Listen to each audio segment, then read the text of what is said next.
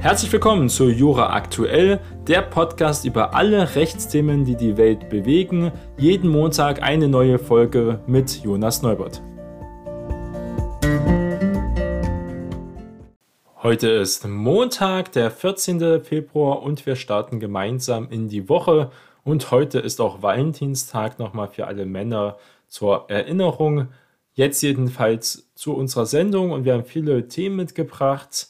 Und wir beginnen natürlich erst einmal mit der Entscheidung vom Bundesverfassungsgericht über die Ablehnung der Eilanordnung gegen einrichtsbezogene Impfpflicht. Ja, ein großes Thema in der ganzen Woche, vielen Leuten schon bekannt, deswegen wollen wir schnell durchgehen. Es war jedenfalls ein Eilverfahren mit einer Zwischenregelung. Der für den Komplex zuständige erste Senat unter Gerichtspräsident Stefan Haberf hat die Impfpflicht eben, die ab Mitte März für die bestimmte Einrichtungen gilt, noch nicht umfassend geprüft. Das passiert immer erst im Hauptverfahren, das aber auch mit hoher Priorität behandelt werden dürfte.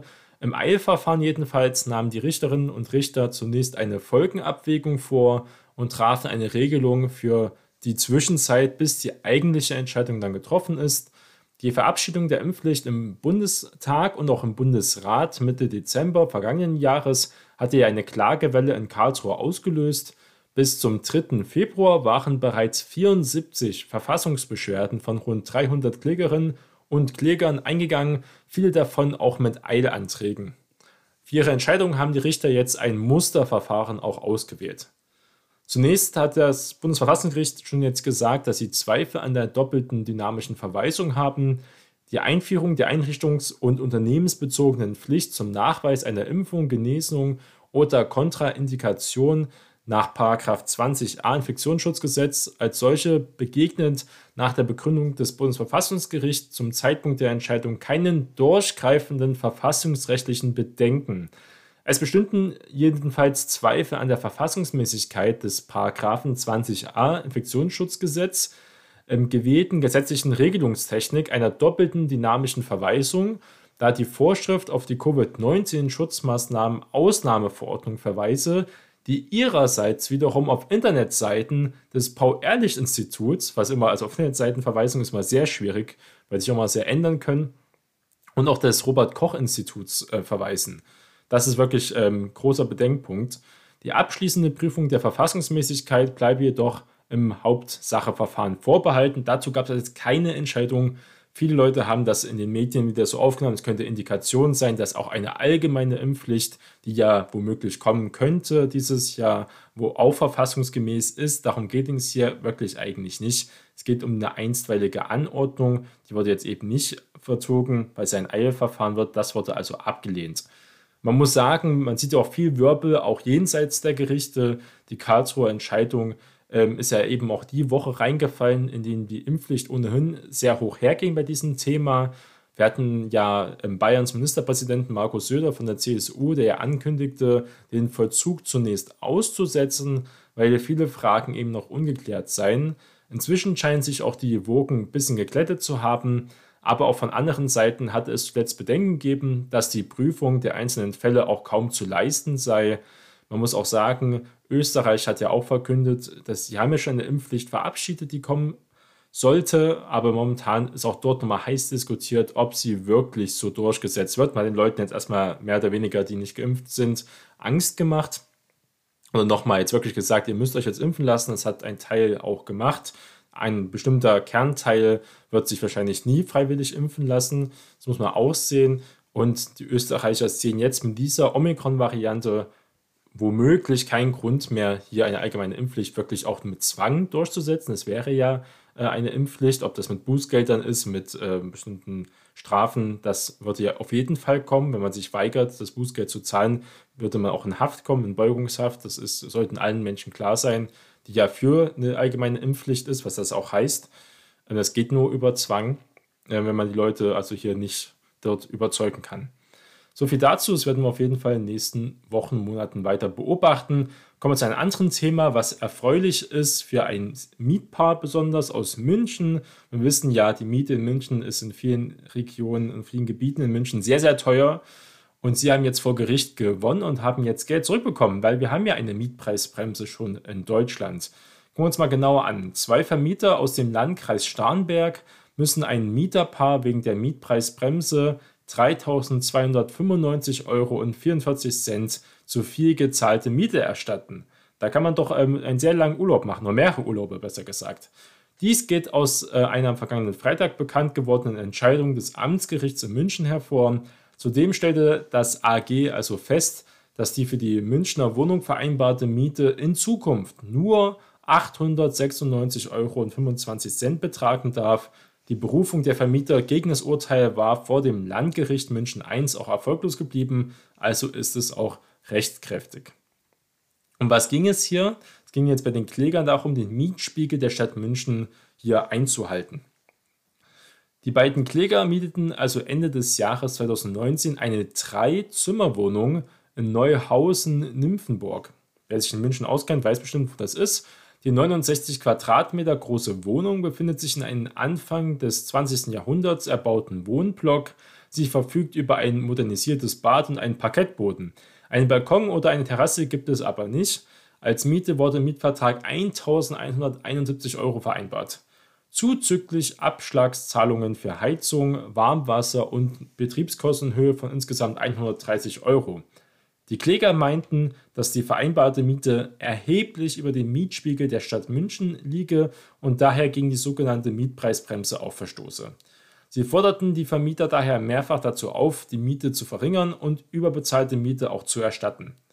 Die Beklagten hielten die Miete für sehr angemessen. Sie trugen unter anderem vor, dass der Vermieter und der Vormieter, besser gesagt, bereits 2016 einen Vertrag mit einer Kaltmiete von 1.105 Euro unterzeichnet habe, der Münchner Mietspiegel habe nichts mit der Realität der Münchner Mieten zu tun, war hier ein Argument. Dies zeigte sich auch an den Unterschieden zwischen den Preisen im Mietspiegel und auch im Wohnungsmarktbarometer der Landeshauptstadt München. Das AG ist natürlich dieser Wohnungsmarktbarometer egal. Das AG verweist auf den Mietspiegel. Der zuständige Richter des AG gab eben den Mietern damit recht, die mietvertragliche Vereinbarung zwischen den Parteien über den Mietzins in Höhe von 1.171 Euro erweise sich in Höhe von 274,62 Euro als unwirksam.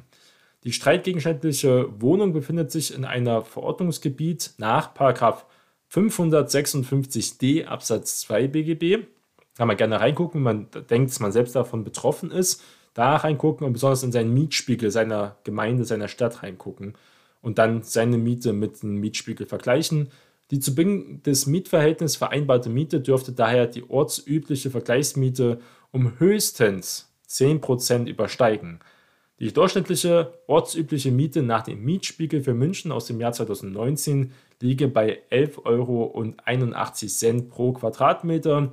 Das Gericht verdeutlichte, dass die Angaben im Mietspiegel nicht pauschal übernommen werden können, sondern immer im Einzelfall der Zustand auch des konkreten Mietobjekts zur Ermittlung der ortsüblichen Miete beurteilt werden muss. Deswegen wurde am Anfang ja eben aufgezählt, wie die Wohnung war, wie groß, hat sie Parkettboden, hat sie einen Balkon zum Beispiel. Das sind dann immer im Einzelfall Entscheidungen natürlich. Damit werden auch zukünftige Mieten verringert.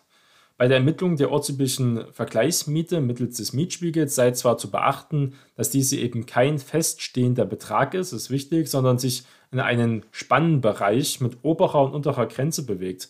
Neben objektiven Kriterien spielen nach den Ausführungen des AG bei der Mietpreisvereinbarung auch subjektive Gesichtspunkte wie beispielsweise besonderes Verhandlungsgeschick eine Rolle. Darüber hinaus werden sich die vereinbarten Mieten für identische Wohnungen auch nach der Dauer des jeweiligen Mietverhältnisses ähm, unterscheiden. Aus diesem Grund bewege sich die ortsübliche Vergleichsmiete immer in einen Spannbereich. Darüber hinaus legt das Gericht auch fest, dass auch in Zukunft zu zahlende Miete verringert werden muss. Das Gericht wies darauf hin, dass die Vermieter als vollständig unterlegene Partei nun neben ja den Verfahrenskosten auch die Anwaltskosten der Kläger tragen müsste. Also hier wirklich eine Totalniederlage, so ein Bereich. Kommen wir auch Thema Immobilien verlassen wir jetzt nicht, aber den Immobilienkauf besser gesagt. Man kennt das oft aus Filmen, meistens sind es Horrorfilme, wenn zum Beispiel ein Mord, in diesem Fall war es sogar ein Doppelmord, in dem Haus passiert ist.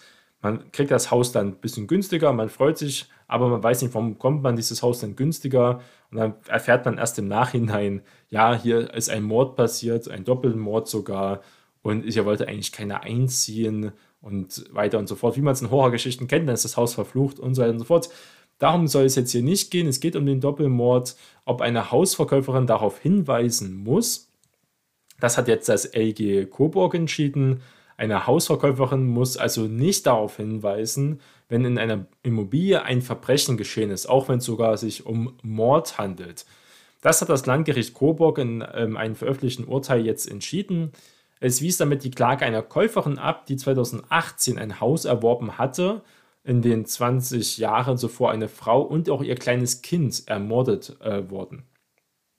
Die Käuferin will mit ihrer Klage also den Kauf rückgängig machen. Nachdem die Klägerin nach dem Kauf von dem Verbrechen erfahren hatte, wollte sie den Kaufvertrag wegen arglistiger Täuschung auch anfechten und damit auch den Kauf rückgängig machen. Sie war eben der Ansicht, die Beklagte hätte auch ohne ausdrückliche Nachfrage auf den Doppelmord aus früheren Zeiten hinweisen müssen. Das LG Coburg verneint aber diese arglistige Täuschung. Das Landgericht Coburg sah das anders und wies die Klage eben ab. Es sah keine arglistige Täuschung, unter anderem deshalb, weil der Doppelmord schon sehr lange zurücklag. Wir reden also hier von 20 Jahren. Außerdem habe die Verkäuferin auch erst vor dem Verbrechen erfahren, nachdem sie das Haus 2004 gekauft hatte und ihr habe die Vorgeschichte der Immobilie nichts ausgemacht. Sie habe nach den Informationen selbst noch mehr als zehn Jahre in diesen Anwesen auch gelebt. Dementsprechend spielte der Doppelmord beim Verkauf des Hauses für die Beklagte auch keine entscheidende Rolle. Also das wird auch angezogen, wie damit auch die Verkäuferin damals umgegangen ist. Das Urteil aus dem Jahr 2020 ist inzwischen auch rechtskräftig, weil die Klägerin ihre Berufung nach einem Hinweis des Oberlandesgerichts in Bamberg auch zurückgezogen hat. Und das war jetzt erst vor kurzem, deswegen nochmal aufgreifen, vielleicht sogar in mal ein Examen so relativ wichtig, ob das ja wirklich eine arglistige Täuschung ist. Ganz interessanter Fall. Dann ähm, ein kurioser Fall, der aber immer wichtig ist, wenn es um unlauteren Wettbewerb geht, also UWG-Richtlinien. Und zwar geht es um Captain Iglo. Captain Iglo kennt man. Ähm, na klar, äh, muss man sagen, Captain Iglo das Gesicht für Fischstäbchen in Deutschland. Er hat aber leider nicht gut, war nicht gut auf See und hat Schiffbruch vor Gericht jetzt erleidet. Und zwar ging es darum, dass Captain Iglo einen langjährigen Rechtsstreit hat über die Einzigartigkeit der bekannten Werbefigur. Die hat jetzt zwei Niederlagen vor Gericht kassiert. Das Oberlandesgericht München verwies am vergangenen Donnerstag die Berufungsklage des Hamburger Fischstäbchenherstellers gegen eine ähnliche Werbefigur des Cuxhavener Konkurrenten Appell Feinkost ab. Die Begründung steht noch aus. Jedenfalls ging es um die Täuschung über betriebliche Herkunft. Iglo klagte mit dem Argument, den Verwendungs- und Verwechslungsgefahr für die Verbraucher hier zu schützen zu wollen, denn Apel wirbt ebenfalls mit einem bartigen Herren mit maritimer Kulisse für seine Fischprodukte. Das sieht also auch aus wie ein Captain, wie man sich den so aus Büchern und Filmen vorstellt. Der Senat sieht aber offensichtlich eben keinen unlauteren Wettbewerb, wie sich aus der Abweisung der Klage ergibt. Schon in der Verhandlung am vergangenen Donnerstag machte der Vorsitzende Richter deutlich, dass er die Verwechslungsgefahr für sehr gering hält. Nach unserer vorläufigen Auffassung scheidet eine Täuschung über betriebliche Herkunft aus. Die vorläufige Einschätzung mündete am ähm, Nachmittag dann und die Abweisung der Klage war das Ergebnis. Auch wenn Verbraucher das Apple-Logo bei Betrachtung der Reklame auf dem kleinen Display ihres Mobiltelefons nicht sehen können, äh, so richtig, wäre das nach Einschätzungen des Senats eben kein Schaden für Iglo. Der Verkauf von Fischkonserven über Mobiltelefone dürfte eine völlig unübliche Vertriebskanal sein, weil nur dort gibt es diesen anderen Kapitän. Er ist jetzt nicht auf dem Logo aufgedruckt, zum Beispiel im Supermarkt. Das ist nicht, das ist nur in der Werbung für Mobiltelefone. Auch interessant.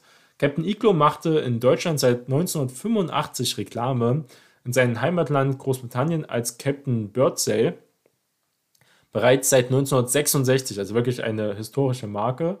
Ein Problem für die Richter, die, der Kapitän hat im Laufe der Jahrzehnte auch viele Verwandlungen durchgemacht und dem Senat war unklar, welche der zahlreichen Kapitäne die Konkurrenz verletzt haben soll. Denn wettbewerbsrechtlich geschützt sein könnte höchstens eine konkrete Ausgestaltung von einem Kapitän, nicht aber eine allgemeine Vorstellung der Figur, wir haben ungefähr 500 Abbildungen von Captain Iglo in der Akte, sagte der Vorsitzende Richter. Das kann man sich gar nicht vorstellen. Eine Nachahmung setzt voraus, dass man das Original kennt. Wir wollen wissen, was ist original, wer ist hier Captain Iglo. Die von Iglo beauftragte Kanzlei nannte schließlich die frühere Verkörperung des Captain durch den britischen Schauspieler Mark Fletcher, der 2018 zum Ärger patriotischer Briten durch einen Italiener abgelöst wurde.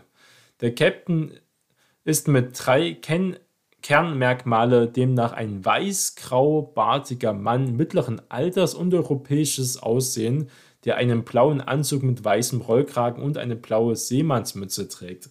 Das ist also jetzt hier die Beschreibung. Die konkurrierende Appelfigur posiert an der Küste, trägt ebenfalls Bart und Mütze, stellt aber laut Abel keinen Seemann dar. Ein wesentlicher äh, Unterschied ist hier, dass die Abel-Figur einen eleganten Dreiteiler und keine Seemannskleidung trägt. Die Person scheint sich eher in ihrer Freizeit am Strand aufzuhalten, stellte hier der Vorsitzende Richter fest. Die von Iglo beauftragte Anwältin verwies auf eine Online-Umfrage, demzufolge der diskontierte Apel-Herr in seinen Dreiteiler tatsächlich von vielen Verbrauchern falsch identifiziert wurde. Es wird diese Figur immer und allein der Captain Iglo gesehen. Das ist eben dieser bärtige Mann, den man kennt aus dem Fernsehen und der Werbung und dafür auch die Firma Captain Iglo eher viel Geld in ihre Marke und auch Werbung in den letzten Jahrzehnte gesteckt hat. Möchte das hier schützen, aber jedenfalls nicht beim AG Coburg äh, sind sie gescheitert. Genau. So viel dazu. Dann zum Abschluss nochmal eine Entscheidung vom BGH, die sehr wichtig ist. Und zwar geht es um Konkurrenzen, was oft vernachlässigt im Strafrecht. Jedenfalls in der strafrechtlichen Klausur. Wer ohne Fahrerlaubnis ja zum Tatort fährt, einen Einbruchsdiebstahl begeht und dann wieder heimzufahren, begeht eben nur immer einmal das Delikt, Fahren ohne Fahrerlaubnis und nicht immer wieder. Und wer zum Beispiel eine EC-Karte stiehlt und damit dreimal innerhalb von zwei Stunden insgesamt 3000 Euro abzuheben, begeht nur einmal auch Computerbetrug. Der Bundesgerichtshof korrigierte also fehlerhafte Schuldsprüche vom Landgericht Cottbus, ohne aber die Strafaussprüche auch aufzuheben, sondern nochmal klarzustellen, was das zum Beispiel heißt. Zwei Männer in diesem Fall brachen elfmal bewaffnet in Wohnungen ein, um zu stehlen. In einer Wohnung fanden sie eine EC-Karte, nahmen sie mit und holten in derselben Nacht bei derselben Bank äh, in drei Beträgen 3000 Euro mit ihr ab. Zu den Tatorten fuhren sie jeweils mit einem Auto, das einer der Täter führte, ohne eine Fahrerlaubnis eben zu besitzen. Das Landgericht Cottbus verurteilte die Männer unter anderem wegen dreifachen besonders schweren Computerbetrugs zu Gesamtheitsstrafen in Höhe von drei Jahren, drei Monaten bzw. zwei Jahren und neun Monaten. Deren Revision zum Bundesgerichtshof war eben teilweise erfolgreich, weil der Bundesgerichtshof hat jetzt festgestellt, dass eben nur einmal statt dreimal Computerbetrug begangen wurde. Der sechste Strafsenat bemängelte die Bewertung der Abhebungen als drei ideal konkurrierende Straftaten, da die Abhebungen bei derselben Bank und zeitlich sehr eng zusammenhängend erfolgten und sich der Vorsatz der Täter auch von vornherein auf drei Abhebungen gerichtet hatte, stünden die Taten in natürlicher Handlungseinheit. Sie sind damit den Leipziger Richtern zufolge als eine Tat zu verurteilen. Deshalb ist so der BGH auch kein besonders schwerer Fall des Computerbetrugs nach 283a Absatz 2 in Verbindung mit 263 Absatz 3 Satz 1 Satz 2 Nummer 1 StGB vorgelegen. Eine gewerbsmäßige Begehung erfordert auch den Vorsatz, sich aus der wiederholten Begehung des Delikts eine fortlaufende Einnahmequelle von einigem Umfang und nicht unerheblicher Dauer zu verschaffen. Die Begründung, die Ab Hebung hätten ebenso wie die Einbrüche den Lebensunterhalt dienen sollten, wurde nicht genügend dargelegt und deswegen kann man da auch nicht verurteilen. Es ging also um das Hin- und Rückfahrt zu einer Tat. Ja, darum ging es ja in diesem Bereich. Und daran stört sich eben auch der BGH, dass die Richter am Landgericht jeweils das Fahren ohne Fahrerlaubnis zum Tatort hin und zu den Rückweg als zwei separate, ideal konkurrierende Delikte bewertete. Die Dauerstraftat bei einer von vornherein geplanten Strecke werde durch Kurzunterbrechungen nicht in selbstständige Taten aufgespalten. Der sechste Strafsenat schloss insoweit auch dann die Generalbundesanwaltschaft an, die eine künstliche Auftrennung des Delikts nur für die Zeit der Begehung der Einbruchsdiebstahls auch ablehnte. Trotzdem wurde eben nur der Schuldspruch geändert, das Strafmaß ist geblieben, also hat sich hier nichts geändert, aber ganz wichtig zu sehen, ob man bestimmte Delikte zusammenfasst oder wie es hier dann die Konkurrenzen auch erkennt. Das war Jura aktuell. Vielen Dank fürs Zuhören und wir hören uns bald wieder.